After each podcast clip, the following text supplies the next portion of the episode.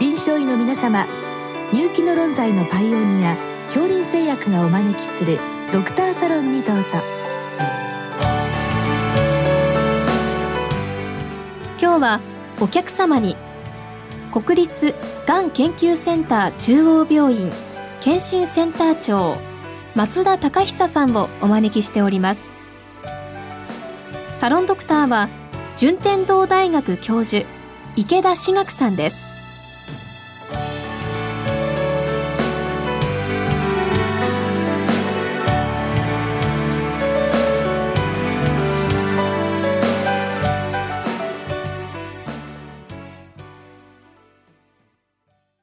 本日はですね便潜血反応についてですねご質問来ております。特に上部消化器の病変では陰性になると言われていますがその理由はということなんですけどでも松田先生まずですねこういう便潜血反応っていうのは今どのようなシステムで行われてるんでしょうか？はい、従来のですね、便潜血、化学法という具合薬法とも言いますけども、そういった化学法という方法とですね、免疫法という方法、2つに大きく分かれます。で、日本ではもう1992年のいわゆる住民検診で便潜血検査が始まった頃からもう免疫法を使っているんですね。で、海外に目を向けますと、従来からやはり簡便さから化学法が広く用いられてきたんですけれども、まあ、最近ではやはり多くの国、欧米含めて各国で、やはり免疫法を使う国が多くなっていると。ですので、まあ、あの原理としてこの化学法と免疫と大きく異なるということになるわけなんです。で、ご質問いただきました内容に関しましては、やはり従来法のその具合薬法、化学法の場合にはですね、上部消化管、いわゆる食道ですとか胃からの出血に関して陽性に出てしまうことがありましたけれども、免疫法になりますとですね、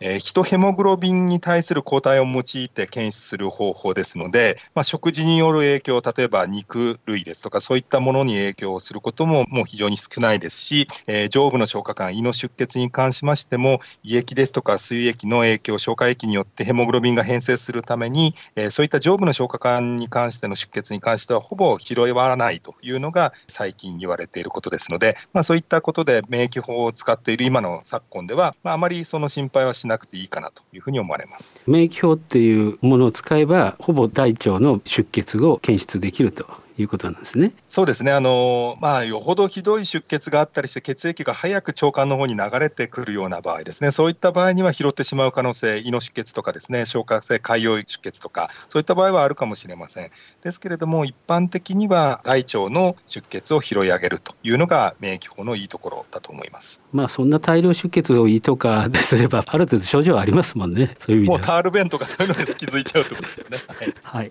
それで今免疫法ということなんですけど、これは定量的になるんでしょうか？あの免疫法に関しましては、カットオフ値、いわゆる域値を設定することができて、陽性割合を1回の検査でどれぐらいに設定するかというのも、その定量化することで、ですねあの域値を設けることで変えることができるんです。で、一般的に使われているのは、ですね、まあ、100ナノグラムパーミリリットル、まあ、便1グラムに対して20マイクログラムの鮮血があった場合に陽性とするところが自治体さんが多いと思います。それでいきますと、100人の検診者受けるとですね、大体6名から7名ぐらい陽性になるんですけれども、そこをやはり陽性者を少し制限して、えー、その陽性者をしっかりと精密検査である大腸内視鏡検査に回すっていうストラテジーを立てる自治体さんでは、少しカットオフ値をですね少し上げるわけですね。100ナノグラムを例えば200ナノグラムに上げますと、まあ、陽性割合は低くなります。3%ですとか4%になります。そういった形で戦略を立てて、きっちりと精密検査陽性者を回すということを考えながら、カットオフ値を変えることができるのも免疫法の、まあ、いいところといえばいいところだと思いますそのカットオフ値は各自治体で変えていいっていうことなんですか？そこはですね、法的には特にあの決まり事はございませんで、いろんなその検診におけるプロセス指標というのがございますけれども、大体陽性者はここからここまでぐらいの割合にしましょうねというのがあって、それを各自治体では、それを遵守すれば、ある程度自由にですね、そこのカットオフ値を変えることができると。いうことです。で、福井県なんかでは220ナノグラムという高い設定値でやっていて、そうなりますと当然その陽性割合は低く出ます。ただそういった方々を、リスクの高い方を精密検査である大腸内視鏡検査に回すことで、効果を上げると、そういった戦略を立てられている自治体もございますし、まあ、その辺のところはですね、あの各自治体は先ほど申し上げたプロセス指標というものを満たせば、ある程度自由に設定していいということになっているかと思います。なるほど。非常に面白いですね。各自治体で変わって構わないということなんですけども。その場合ですね例えばあまり低くしてしまうと、まあ、見逃しっていうのもあるでしょうし高くしすぎると逆に偽陰性みたいのもありますよね。だからその単年度でこういうものっていうのは結果を出そうというプログラムじゃないんですか？何年かにわたってってことなんでしょうそうですね。あの先生おっしゃいますようにそのいわゆる1回1年での、まあ、日本の場合2日法というのを用いていますので2日の弁を提出していただくことになっていますがそれをワンセッションと数えますと、まあ、その1回でのいわゆる感度、まあ、がんをどれだけ見つけるかというのはスクリーン感度と申します。で1回でどれぐらいがんを陽性と的確に診断しますかというのがスクリーン感度ですけれども検診の世界ではやはりそのスクリーン感度よりもむしろあの今日本でご存知のように築年ですね。毎年便潜血を受けましょうということが推奨されていますが、えそこで評価されるのはプログラム感度です。プログラム感度で評価されると。まあ、スクリーン感度よりもプログラム感度、いわゆる何年か、例えば3年とか5年受けることで、どれだけしっかりとがんを拾い上げることができるか、そこが便潜血の場合の評価の、まあ、一番の中心になっているので、1回の感度よりもむしろプログラムの中でどれだけちゃんと的確にがんを拾い上げられるか、プログラム感度というのを評価する立場で、検診の中ではですね、今、大切であるというふうに考えています。逆に言いますと、まあ、数年、まあ、5年ぐらいで白黒つけるっていうことで間に合うんでしょうか？そうですね。あの大腸がんというのはご存知の先生多いと思いますけれどもやはり他のがん種と比べますとですねその当然進行して遠隔転移いわゆる肝臓とか肺に転移が起こると5年生存率は2割を切りますけれども比較的ですね遠隔に転移がなければ5年生存は期待できるがん種であるということなんです、えー、例えばリンパ節転移いわゆる転移がない段階ステージ2までとしますと大腸がんの場合ですけども85%もですねあの5年生存が見込めるといういう眼種でありまして、そう考えますとですね、他の眼種、肺がんですとか胃がんよりも、やはり検診をしっかりと充実させれば、ある程度猶予期間があるということですね、発見するまでの時間が少し余裕があるとまあ、当然、早ければ早い方がいいわけですけれども、そのステージ、遠隔に転移起こるまでというのは相当な時間がかかるわけですね。そこのところに行く前に、プログラムとして捕まえれば、救えればということで、うん、そういった眼種であるというのは、ちょっと一つ特徴かなと思いますなるほど、それでやはり数年かけてプログラム感度を上げていくっていう方がいいってことですね。そ、ね、それと、今、2回やられてると思うんですけれども、連続で。これ、あの例えば、両方とも陰性だったら納得しやすいんですけど、片っぽ陽性、片っぽ陰性とか、そんな風になったらどうなんでしょう？これはですね、あの非常に注意が必要でして、あの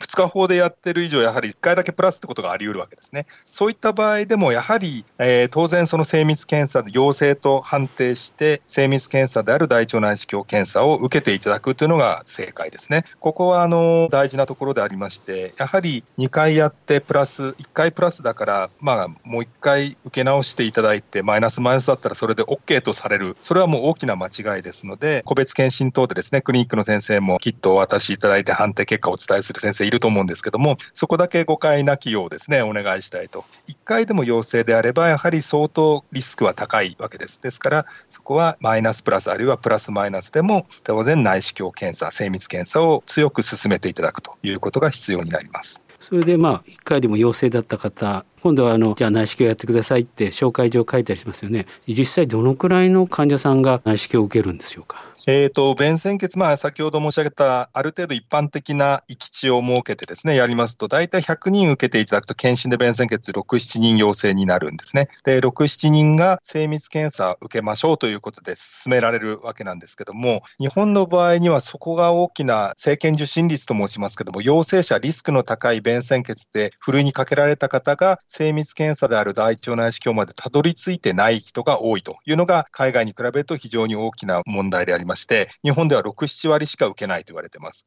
海外だとも8割、9割陽性になった方は内視鏡受けるんですね。なので、えー、6割、7割の方しか受けない、裏を返せば3割、4割の方は、リスクの高い便潜血陽性者であっても、精密検査を受けずに、そのまま流れてしまうと。いうことが大きな問題でありまして、実際にその便潜血陽性で私どもの病院にですね診療として保険診療で便潜血陽性です、皆さんこううつむいてくるわけですけども、がんのある方、発見される割合ですね、有病割合というのは2、3%なんです、便潜血陽性であってもですね。ですから、まあ、そう考えると、その残りの方々は無意味かというとそうではなくてですね、えー、内視鏡を受けるとさまざまな病変、いわゆるポリープ、選手性ポリープといいますが、全がん病変ですね、がんに直結するリスクのあるポリープが半分ぐらいの方に便潜血陽性の方を内視鏡やると見つかります。50%の方がそういうのを持っていると。がんは2、3%しかないけれども、全がん病変は50%の方に見つかるわけです。で、最近の内視鏡技術は向上していまして、もうその場でですね、あのポリープを切除できる体制を取っている施設さんが多いと思います。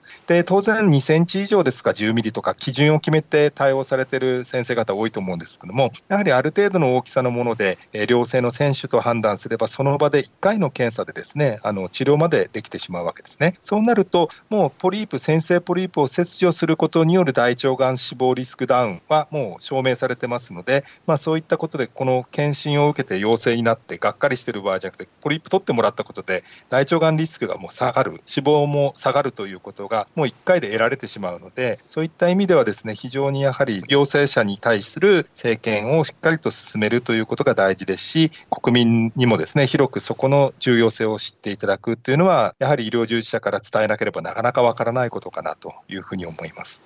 判定した医師がその全が状態50%っていうことを分かっていればですねやはり行ってで受けてもし良性であっても取ってもらったら本当にがんになるリスクが下がるよっていうことを患者さんに正確にお伝えすればまた受診する割合が増えるわけですよね。そうですね、やはりあの米国の CDC からも言われてますけども、どうやったらそういった検診の受診率とか、その精密検査が必要な人をちゃんと活かせることができるかっていうのは、もうやっぱり身近なかかりつけの先生ですね、そういった先生からの一声が大きいということですから、クリニックの先生はじめですね、診療所の先生方から、やはりそういったことを数字としてきっちりお伝えいただいて、陽性者に受けていただくように強く進めていただくことが、一番受診率を上げるきっかけになるというのが CDC から言われてます。すんで、まあ、その辺のところもですね先生方のご協力をいただいて精密検査の受診割合がですね8割9割になればいいなというふうに思います。そうですね。で最後にもう一回確認させていただきます。2回の便潜血の片っぽで陽性になればやはり内視鏡を受けていただくと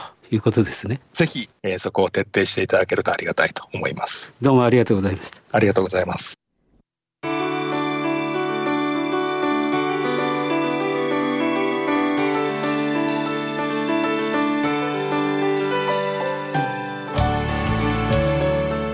のお客様は国立がん研究センター中央病院